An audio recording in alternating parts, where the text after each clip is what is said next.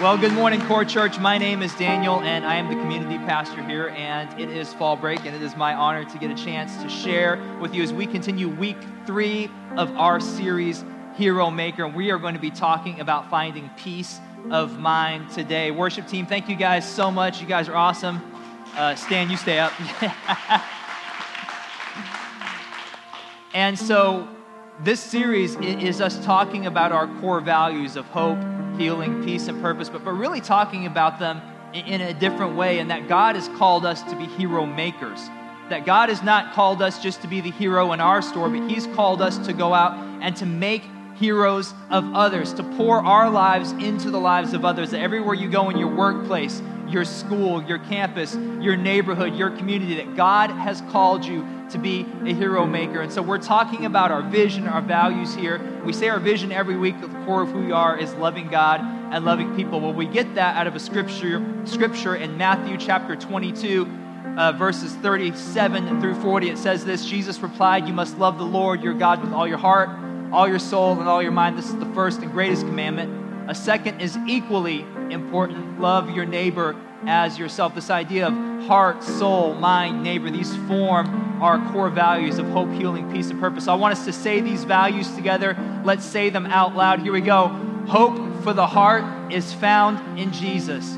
Healing for the soul is found in Jesus. Peace of mind is found in Jesus. Purpose in the world is found in Jesus. And our hope and prayer for you today is that no matter where you are, no matter what you're going through, that you're going to experience the hope, the healing, the peace, and the purpose of Jesus today, and that you will be able to take that into wherever, whatever corner of the world that God has you in. So today we are going to be looking at the third core value, that of peace of mind. We believe peace of mind is found in Jesus. And so today we're going to be in Mark chapter 4. Mark chapter 4, verses 35 through 41. If you don't have a Bible today, I encourage you to grab your smartphone. Don't go on Facebook, don't go on Twitter. Go to your app store, download the uh, Bible app, the YouVersion Bible app. We're on that app. Uh, if you go to the events tab of that, you can follow along with the message, follow along with the reading plan, and everything that's going on here at the church.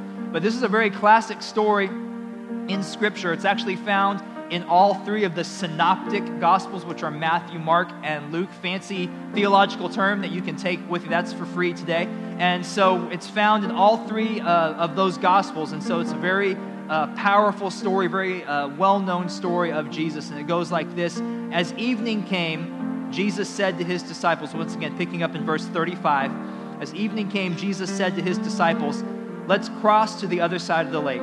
So they took Jesus in the boat and started out leaving the crowds behind, although other boats followed. But soon a fierce storm came up. High waves were breaking into the boat, and it began to fill with water. Jesus was sleeping at the back of the boat with his head on a cushion. That's how you know naps are ordained of the Lord, right there. The disciples woke him up, shouting, Teacher, don't you care that we're going to drown? When Jesus woke up, he rebuked the wind and said to the waves, Silence be still. Suddenly, the wind stopped and there was a great calm. Then he asked them, Why are you afraid? Do you still have no faith? The disciples were absolutely terrified. Who is this man? They asked each other. Even the wind and waves obey him. Today, we're going to talk about finding peace of mind, peace in the storm. So, Father, we come before you today, God, and we ask that you would speak through your word. Lord, we open up our hearts, we open up our minds to you today, God, that you would speak to us. Some of us today, we are going through a storm and we desperately need to discover how to find peace in that storm. Would you speak to us today? If you're ready to hear from God, can I get a big amen? Amen. amen. You guys can be seated.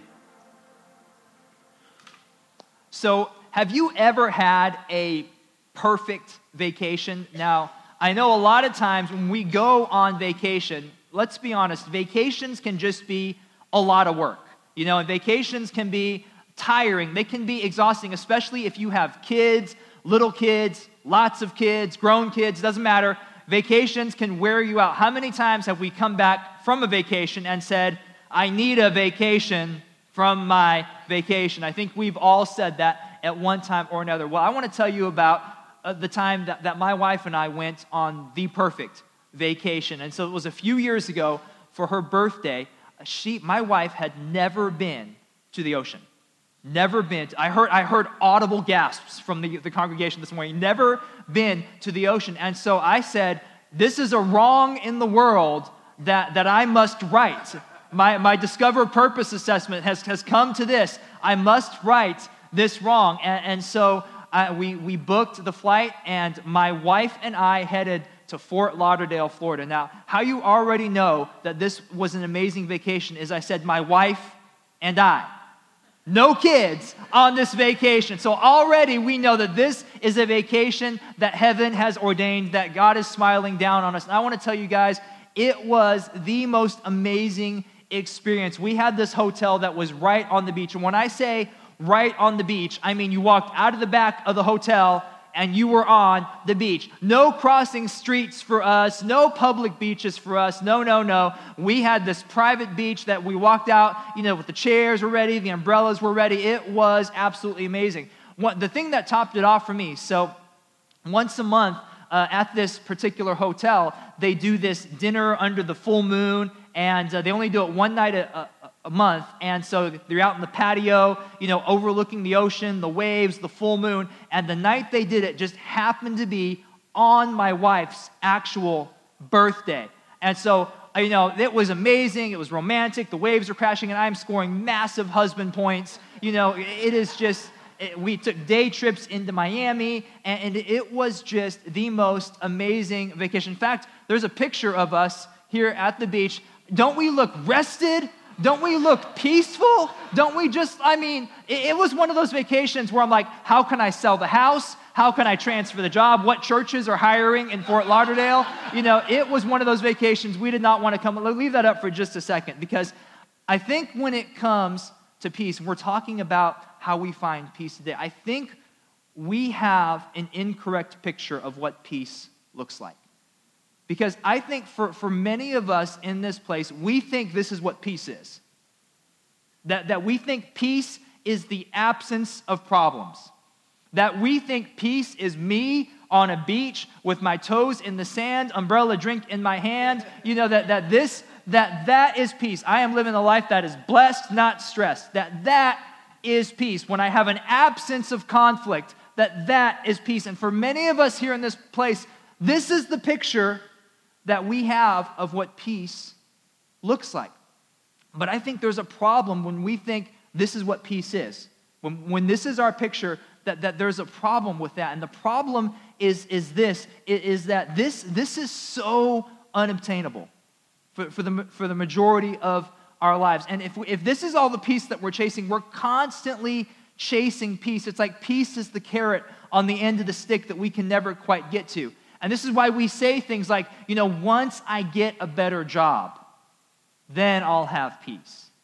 Once I start to make more money, then I'll have peace. If I could only pass this class, then I'll have peace. If I could only get a different boss, then I'll have peace. If I could only get my spouse to see things my way, then I'll have peace if I could only find that right man or that right woman, maybe she's sitting in the, in the pew next to me. If, if, we don't have pews, but you will go with me. You know, if, if only I could find them, then I'll have peace.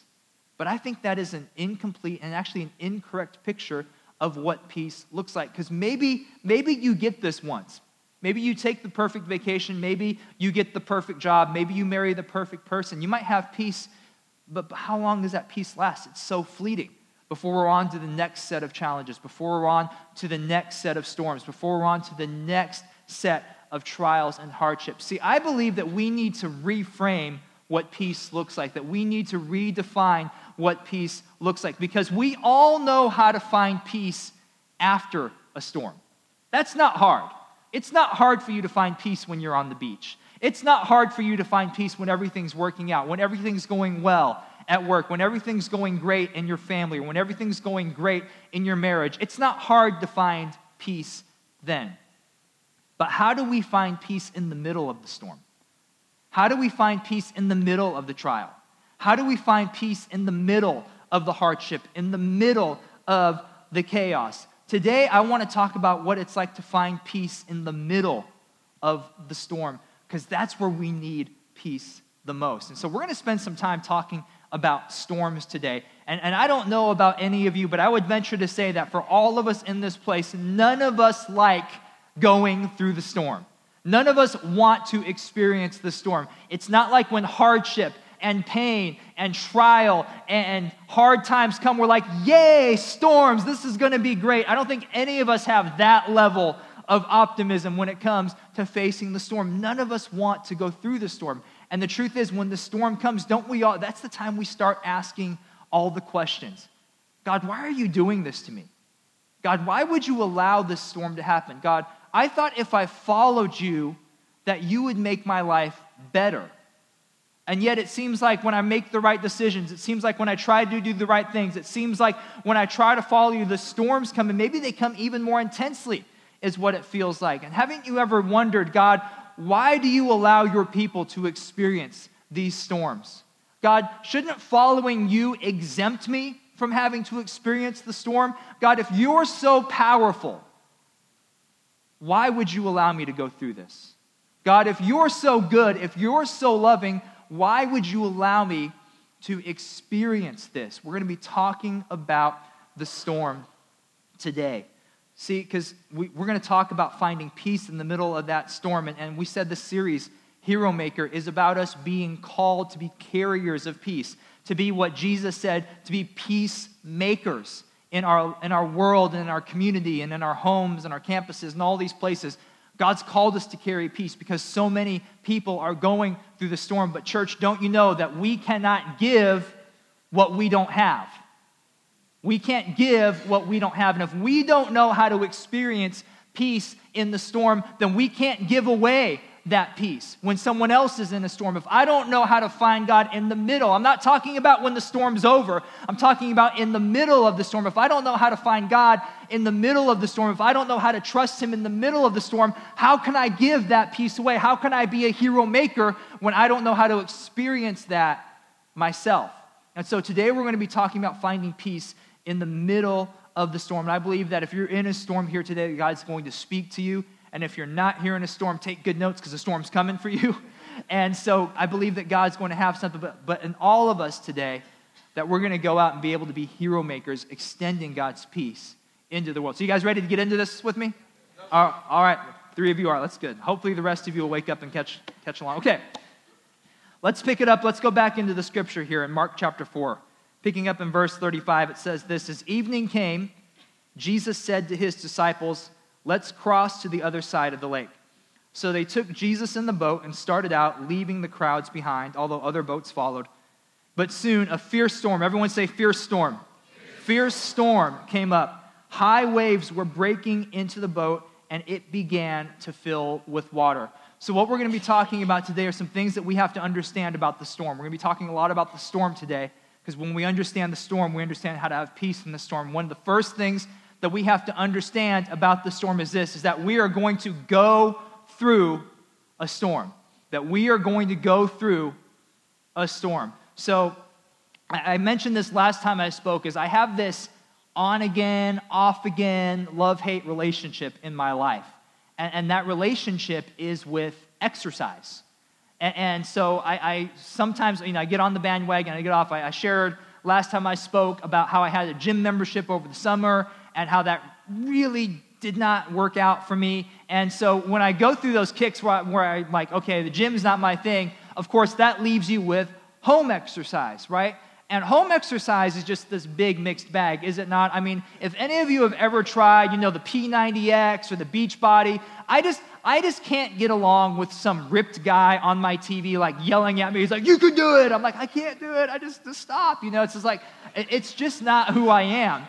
And, and so, you know, one of the things. So I try. Okay, I'm going to find simple exercises that I can do. You know, to, to be in shape. And so, one of the big exercises that was popular was the kettlebell swing. I don't know if any of you guys are familiar with the kettlebell. So, if you don't know what a kettlebell is, it's, it's this ball of weight that has this handle attached to it. And what you're supposed to do is you take this ball away and, and you pick it up and, and you just kind of just kind of swing it between your legs like this. And this is this is the kettlebell swing. And so I would do these, but I would do the kettlebell swing, and you know, 200, 300 pound kettlebell swing, just just rocking that, and. Um, but, but eventually what was happening was it was hurting my, it was hurting my back as I was doing them. And I was like, you know, I tried to do them and kept hurting my back. And I thought, well, clearly kettlebells are an invention of the enemy and I should just leave them alone. You know, it's like, Brad, the devil's not in the toolbox, the devil is in the, the exercise equipment. You know, it's just, kettlebell even rhymes with devil a little bit. You know, it's just, it's just a tool of Satan. And, and so, but my wife was watching me do it and she's like, honey, you're doing it wrong. She's like, you're, you're rounding your back. No wonder why it's because you're, you're, swinging and you're swinging with, a, or you got to have a flat back. And so, you know, you have to, and I just, it looks absolutely ridiculous to try, but you know, you have to keep your back flat as you're doing the kettlebell swing. And, and she told me, she said, if you're doing it right, it shouldn't hurt. If you're doing it right, it shouldn't hurt. And I think for a lot of us, we have that view about life that if I'm doing it right, it shouldn't hurt. That if I'm doing it right, I shouldn't have to experience pain. That if I'm doing it right, if I'm making right decisions, I shouldn't have to encounter hardship. That if I'm doing it right, the trouble shouldn't come. See, it would make sense to me if I was doing it wrong, if I was making bad choices, if I was doing stupid things, if I was living a life outside of God's will. It would make sense to me that bad things would happen, that storms would come, that hardship would come. But I'm a follower of Jesus. I come to church. I give in the offering. I serve on a core team. Why would God allow bad things to happen to me? Because it doesn't make sense to me because if I'm doing it right, it shouldn't hurt.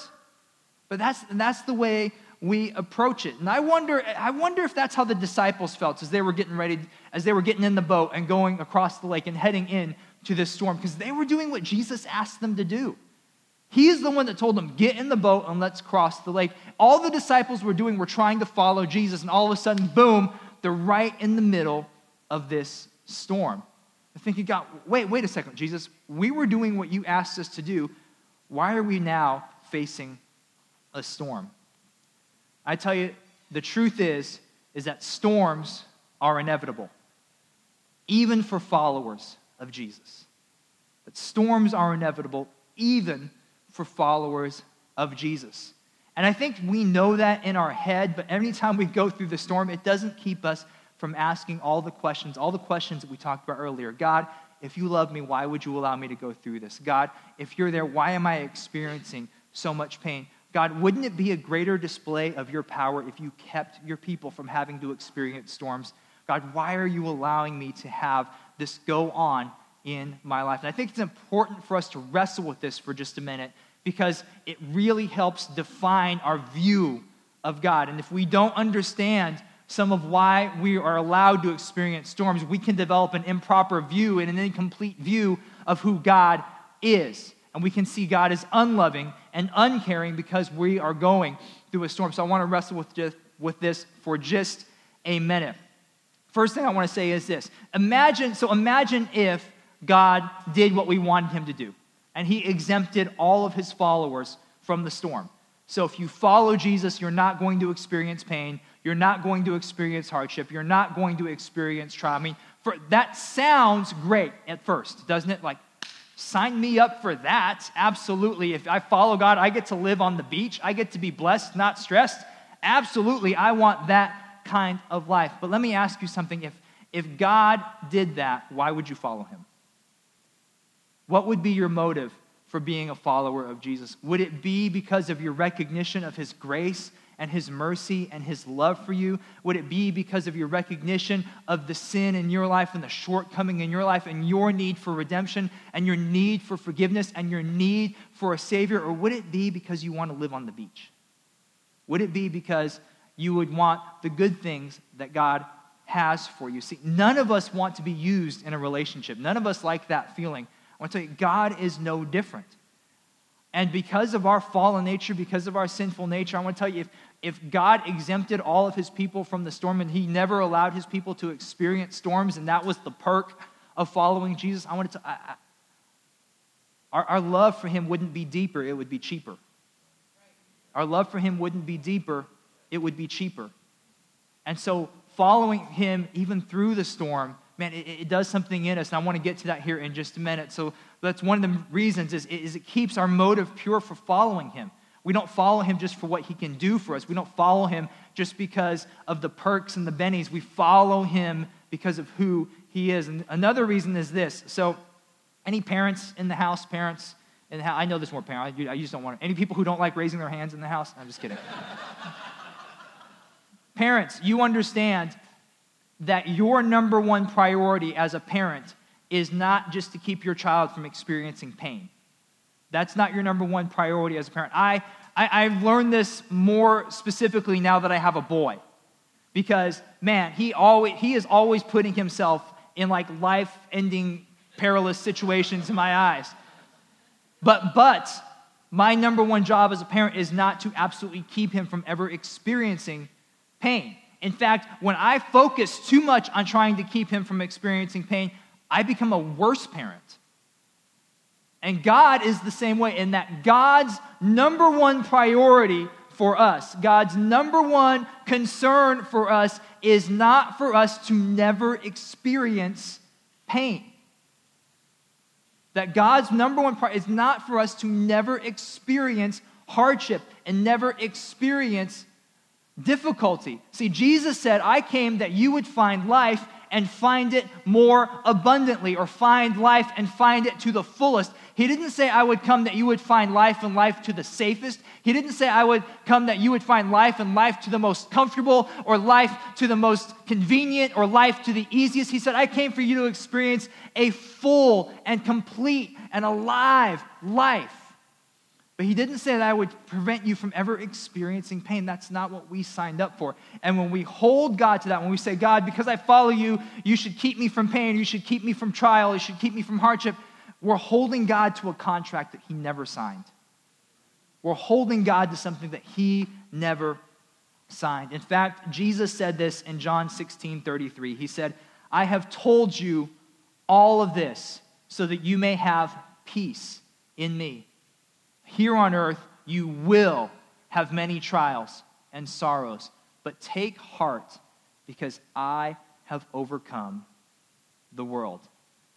See, we know that we're going to go through a storm. We're going to go through the storm. But the truth is, church, is that peace comes from knowing the presence of the storm is not the absence of God. That just because you're going through the storm doesn't mean that God's left you. That just because you're going through the storm doesn't mean that God's forgotten about you. We're going to go through a storm. But then we see the next thing that we find here in the passage is this Jesus was sleeping at the back of the boat with his head on a cushion. The disciples woke him up, shouting, Teacher, don't you care that we're going to drown? When Jesus woke up, he rebuked the wind and said to the waves, Silence, be still. Suddenly the wind stopped, and there was a great calm. So not only do we go through a storm, but the second thing we have to understand about the storm is this is that God in the storm, that we have God in the storm. We have God in the storm. You remember in the spring, we had all those tornadoes come through, and man, that week straight where no, no one slept and, you know, tornado sirens every night. If you're married, you know there's always two people in the storm. There's the one, as soon as the flash of lightning hits, that person is up. They've got their weather app on. They've got Travis Meyer on speed dial, you know, and then there's the other person that is, the tornado sirens are going off and they are doing this. They are sound asleep. You know, you say, honey, wake up, we got to get in the shelter, you know, and they're like, where's the storm? It, it's two streets down. Wake me up when it's, in our, when it's on our street, you know. if it's my time to go, it's my time to go. Don't wake me up, you know. We look at the story, clearly Jesus was the latter of the two because the storm's going on and Jesus is out. You know, whatever his sleep number is, it is working for him. And then disciples come up to him and they ask Jesus the question Jesus, don't you care that we're going to drown? And isn't that the question in the middle of the storm that we ask? God, don't you care? God, where are you? God, are you really there? See, I think the storm has a way of revealing what we really think about God. The storm has the way of revealing what we really think about Him. See, because it's easy when the storm's not going on for us to come up and to sing the worship songs and, you know, I'm going to see a victory and you take what the enemy meant for evil and you turn it for good. But when we're in the middle of the storm, it's, when the doubt sets in. God, are you really going to lead me to victory? God, are you really going to do it again? God, are you really, do you really, are you really turning this situation for good? Or are you leaving me on my own to try to figure it out myself? The storm reveals what we really think about God. The thing is, Jesus let the disciples go through the storm, but he was not going to let them get taken out by the storm. And what the disciples didn't understand in that moment was that just having Jesus, listen, listen, just having Jesus on the boat was enough for them to get through the storm. Just having him on the boat. The disciples needed Jesus to do something big. He needed, they needed Jesus to do something flashy. Get up, calm the waves, do your miracle thing, Jesus. But what Jesus was trying to instill in them in the moment was if I'm on the boat, that's all you need. I want to tell you, church, in the, in the midst of the storm, in the midst of the trial, in the midst of the uncertainty, if Jesus is on your boat, if you have his presence with you, he may not be doing the big thing, he may not be doing the flashy thing. It may seem like he is sawing logs, but, church, if he's on the boat, if his presence is with you, you may be going through the storm, but I want to tell you, you are not going to get taken out by the storm, that his presence on the boat will see you through to the other side.